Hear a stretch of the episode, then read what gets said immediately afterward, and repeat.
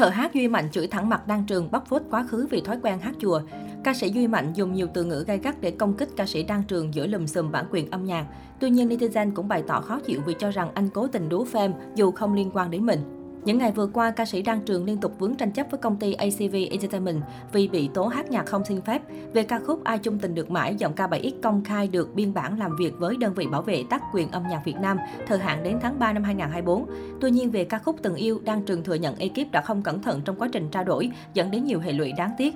Để khắc phục sai lầm, nam ca sĩ tuyên bố sẽ gỡ toàn bộ hai ca khúc trên tất cả nền tảng âm nhạc online. Mặc dù thể hiện tinh thần thượng tôn pháp luật, nhưng động thái muộn màng này của Đan Trường không giúp anh cứu vãn tình hình. Khán giả cho rằng với một nghệ sĩ hoạt động lâu năm như anh thì đây là điều hết sức cơ bản. Đăng Trường chia sẻ, Đăng Trường muốn gửi lời xin lỗi đến phía ekip công ty ACV Entertainment vì việc sử dụng hai ca khúc Ai chung tình được mãi và ca sĩ Đình Dũng, tác giả bài Từng yêu đã gây nên rất nhiều phiền hà cho mọi người. Thật sự Đăng Trường cảm thấy hai ca khúc rất hay, nhiều cảm xúc nên khi nghe đã muốn thể hiện lại. Dù đã cố gắng để việc hát lại ca khúc này chỉnh chu nhất, nhưng chắc chắn vẫn còn nhiều sai sót về lý lẫn tình.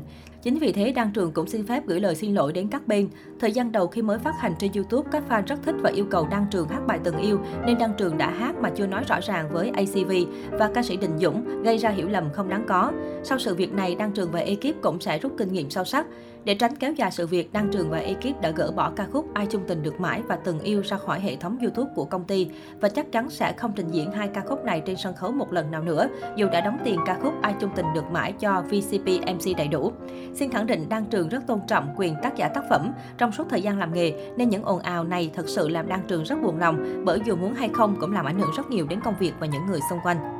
Giữa làn sóng chỉ trích chưa có dấu hiệu ngừng lại, mới đây thợ hát Duy Mạnh được cho là thêm dầu vào lửa khi trực tiếp đã kích đồng nghiệp. Cụ thể, giọng ca kiếp đỏ đen mỉa mai đăng trường cậy thế bắt nạt nghệ sĩ trẻ tuổi, khuyên nam ca sĩ nên đổi nghệ danh thành đan chùa. Chưa dừng lại ở đó, Duy Mạnh cũng thừa nhận bản thân từng là nạn nhân vì bản hit Hãy về đây bên anh bị nhiều người cố tình sử dụng mà không xin phép.